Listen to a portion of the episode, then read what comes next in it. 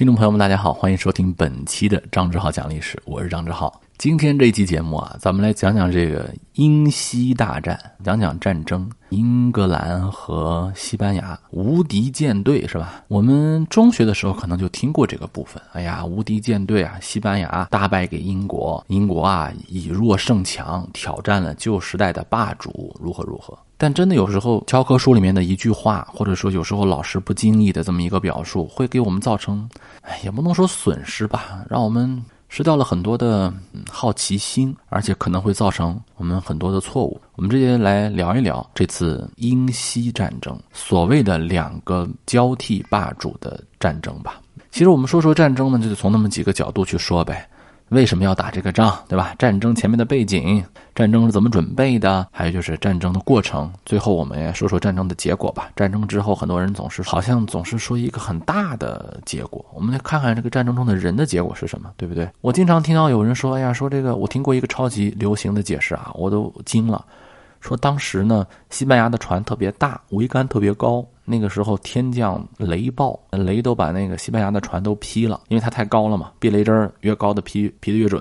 英国的船小的没劈。哎呀，我说你这个你怎么不说雷神索尔劈的呀？这个太扯了，是吧？其实呢，这个战争跟宗教是离不开的啊。你要离开宗教谈这个战争呢，就有点刻意了。十六世纪的上半叶啊。英国当时叫都铎王朝，都铎王朝很重要的一个事儿就是搞宗教改革，主要呢就是打破天主教对于国家的一个控制。哎，你当然你别说这个宗教改革是因为亨利八世想离婚呢还是什么的，那咱们不管啊，就是一个英国逐渐建立世俗君主权威的过程。我们以前啊学习西方史的时候，尤其是欧洲史的时候啊，总觉得封建社会一完，那就是资本主义社会了。嗯，不能这么粗略啊，颗粒太大。严格的意义上说，就是在我的附庸的附庸不是我的附庸的这个封建社会结束之后啊，欧洲的各个国家普遍有一个建立世俗王权集权的时代，我们也可以把它称作叫绝对主义国家时代。这个时代呢，具体到英国来讲，就是十六世纪这个时候确立的。你想这个事情呢，肯定是有很大的阻力的，因为毕竟这天主教皇啊，罗马天主教皇啊，他是不甘心看到自己的权力一点一点的被这些世俗的君主所瓦解的，所以这里肯定是有埋下一个隐患。君子报仇，十年不晚嘛。亨利八世呢，在当时是胜利者，他推行了英国国教，教皇无权干预英国了。刚才我们也说了，这个事情不可能这么就过去。亨利八世当时有一个特别著名的女儿，当然亨利八世两个女儿都很著名啊。第一个女儿就特别著名，就是血腥玛丽嘛，是吧？Bloody Mary。这个血腥玛丽啊，她就有点宰卖爷田了啊，因为她就企图恢复天主教，所以她曾经在位上大肆残害英国的新教徒，所以使得整个国家呢处于一种宗教分裂状态。好在她活的时间不是很长。后来，他同父异母的妹妹伊丽莎白一世，哎呀，这个我们就更熟悉了啊！我们在专辑当中专门讲过伊丽莎白，大家可以搜一下啊，伊丽莎白专门讲过这么一期。她是著名的 Virgin 女王，是吧？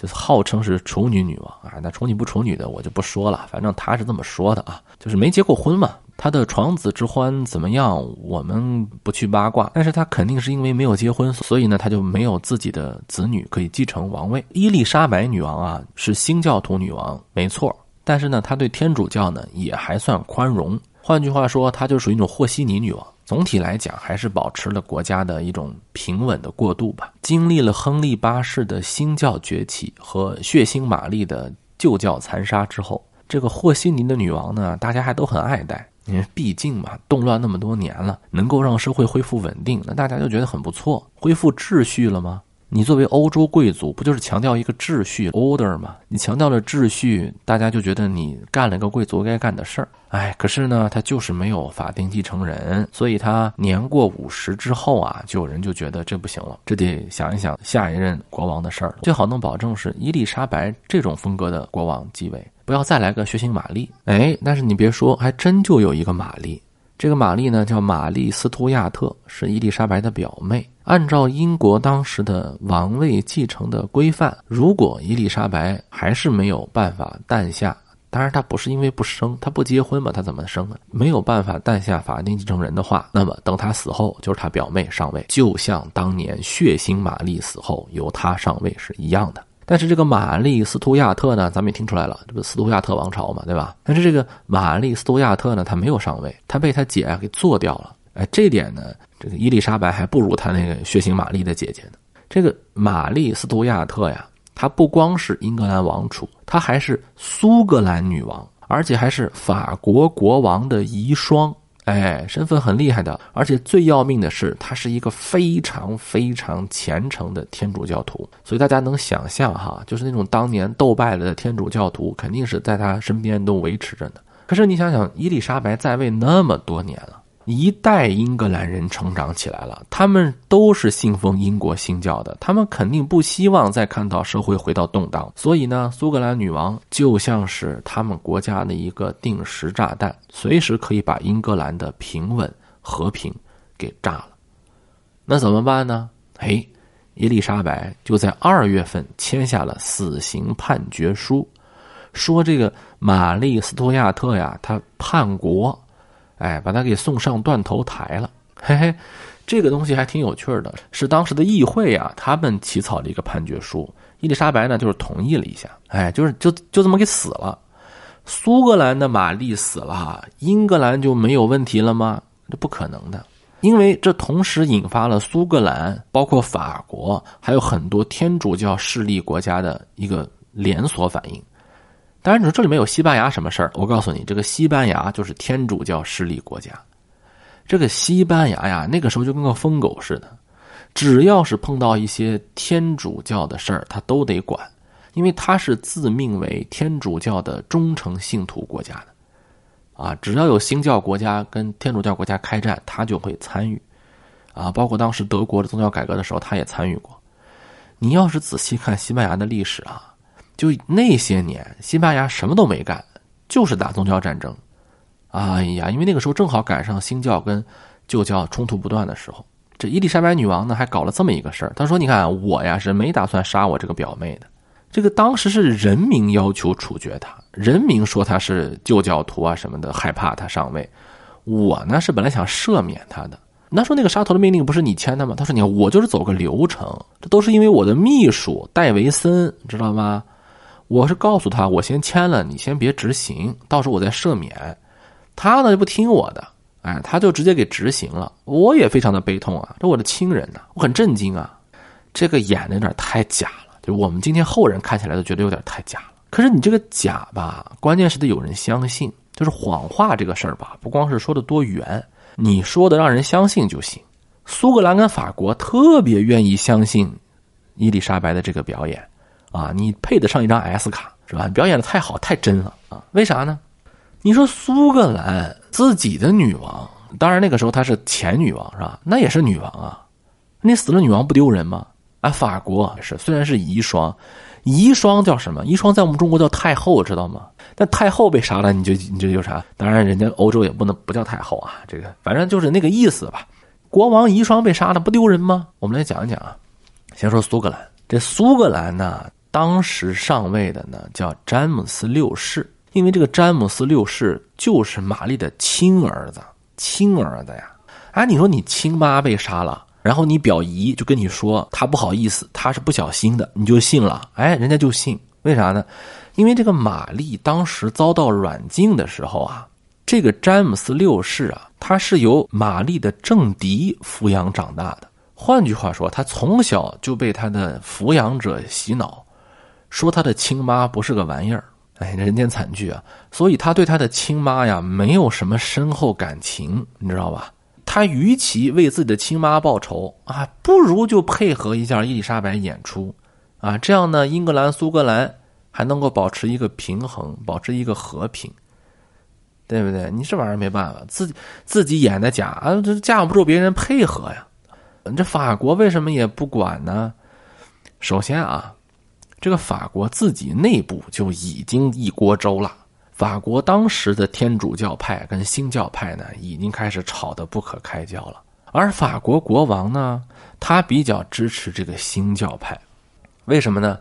因为法国的极端天主教势力有一个叫做吉斯的家族啊，他们想谋夺法国王位，所以呢，这个，所以呢，这个法国国王觉得。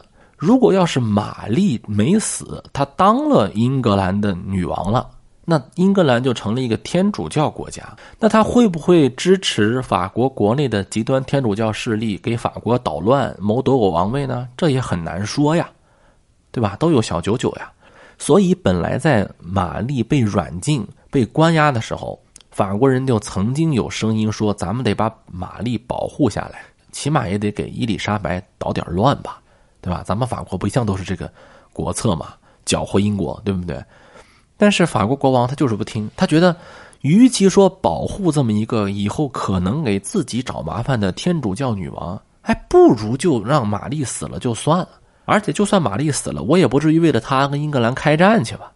啊，他毕竟是前法国国，因为他毕竟是法国国王的遗孀嘛，对吧？他又不是我的老婆，对不对？而且你想想，那个时候法国国王还偷笑呢。你看，英国不可能被极端天主教势力掌握权力了。那我们法国国内的那些想要篡夺我王位的极端天主教势力，你们的海外的帮手没了，嘿，你说气人不？对，刚才我不是说了吗？有三支势力会产生连锁反应，苏格兰、法国这两个直接有关系的已经不吭气了。哎，人家西班牙就是要出来找事儿。嘿嘿，这西班牙的统治者呀。跟伊丽莎白还有点亲戚，第二世呢其实是伊丽莎白的姐夫，就是当年血腥玛丽的那老公，他是罗马天主教的小迷弟，而且他在位的时候，西班牙的权力还是很强的。为啥英格兰当时要把自己的公主女王嫁给西班牙呢？就是觉得人家西班牙力量大，能保护英格兰。当时西班牙。确实也是不折不扣的欧陆霸主，广袤的北美殖民地给这个国家带来了跟其他国家比起来不在一个量级的财富，所以西班牙肯定就要打这仗。而且西班牙呢，刚才也讲了，他必须为天主教势力出头，这样呢，他才能保持自己的天主教的这个稳定性。西班牙原来是俩国家，是由于伊莎贝拉女王上位之后啊。和另一个国家的国王结了婚，这才变成一个国家的。西班牙原来是分裂成俩的，后来结婚分裂变成一个了。你这个结婚把俩国家传成一个，看起来啊好像很稳定，其实没有民族认同感。所以伊莎贝拉女王她定了一个国策，就是说呀，从此咱们西班牙的国王啊就得极端的推崇天主教。为什么呢？把天主教作为凝聚人心的这么一个精神工具。所以，西班牙一直以天主教最狂热国家自居，用对外战争和宗教狂热来凝聚这个因为婚姻而结成一体的国家。我这东西你要是不知道，你光说什么航海条例啊，光说英格兰抢西班牙的东西啊，这就太简单了啊！当然也有这个原因啊，因为英格兰人经常公开打劫西班牙商船。啊，为了不花钱就可以扩大西班牙的海上势力嘛？女王还经常有名，女王还经常给一些海盗头子颁发这个私掠许可证，让他们的私掠劫掠受到英格兰王室的合法化的证明。这是格雷德雷克船长当时被称作叫英格兰皇家海盗，是吧？啊，当然也有这个原因。丽莎白啊，跟西班牙也有梁子。当时西班牙呀。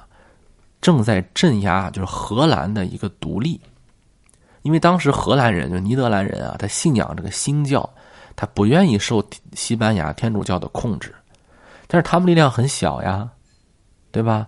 所以这个伊丽莎白呢，就派出了远征军，很多的帮助啊，所以这个西班牙早就想打英格兰了，想打你不是两三天啊。当时主要是怕什么呀？怕英法联盟给形成了。为啥呢？你看啊，如果说西班牙把伊丽莎白给打败了，那很好呀。那人家玛丽斯图亚特不就当女王了吗？那玛丽斯图亚特和法国的关系非常深呐，因为她毕竟是法国的前王后嘛，就是遗孀嘛。玛丽的曾经的夫家就是法国嘛，对吧？人家跟自己的前夫国家啊结成同盟，这很正常啊。如果英法联盟要是结合起来，这俩新教国家，那就肯定欧洲霸主就没有西班牙的事儿了，会威胁到西班牙的国家利益，甚至直接威胁到西班牙在荷兰的利益，因为荷兰跟法国离得太近了，所以这个菲利就一直不敢动，他怕偷鸡不成蚀把米。哎，这个时候玛丽死了，这也没什么可忌惮的了，对吧？早想干你了就干吧。而且罗马天主教皇呢，也在这儿煽风点火。他甚至说啥？他说：“你看哈，他甚至说啊，他说这个菲利普啊，就菲利啊，你早就应该打英格兰了，你知道吗？你以为你是西班牙国王吗？不，你不是，不啊，你才是英格兰国王。”菲利说：“我吗？是我吗？说的是我吗？啊，当然是你呀！我们这儿是有那个欧洲贵族谱系表的，你们欧洲贵族之间互相结婚，结的就乱了。我们这儿可清楚了。苏格兰的玛丽斯多亚特死了，最有资格继承英格兰王位的正统之君是谁啊？就是你啦！如果伊丽莎白被拉下王位，我们保证啊。”我们罗马天主教皇将出示一张公证单，一张复杂的欧洲族谱，将展现出你菲利就是英格兰的合法统治者。我的老天爷，是吧？就这仗打的收益，对吧？还有意外收获的，所以这肯定就要打了。西班牙与英格兰剑拔弩张，新教和天主教国家的又一场宗教战争又要开始，而宗教战争背后的是赤裸裸的国家利益。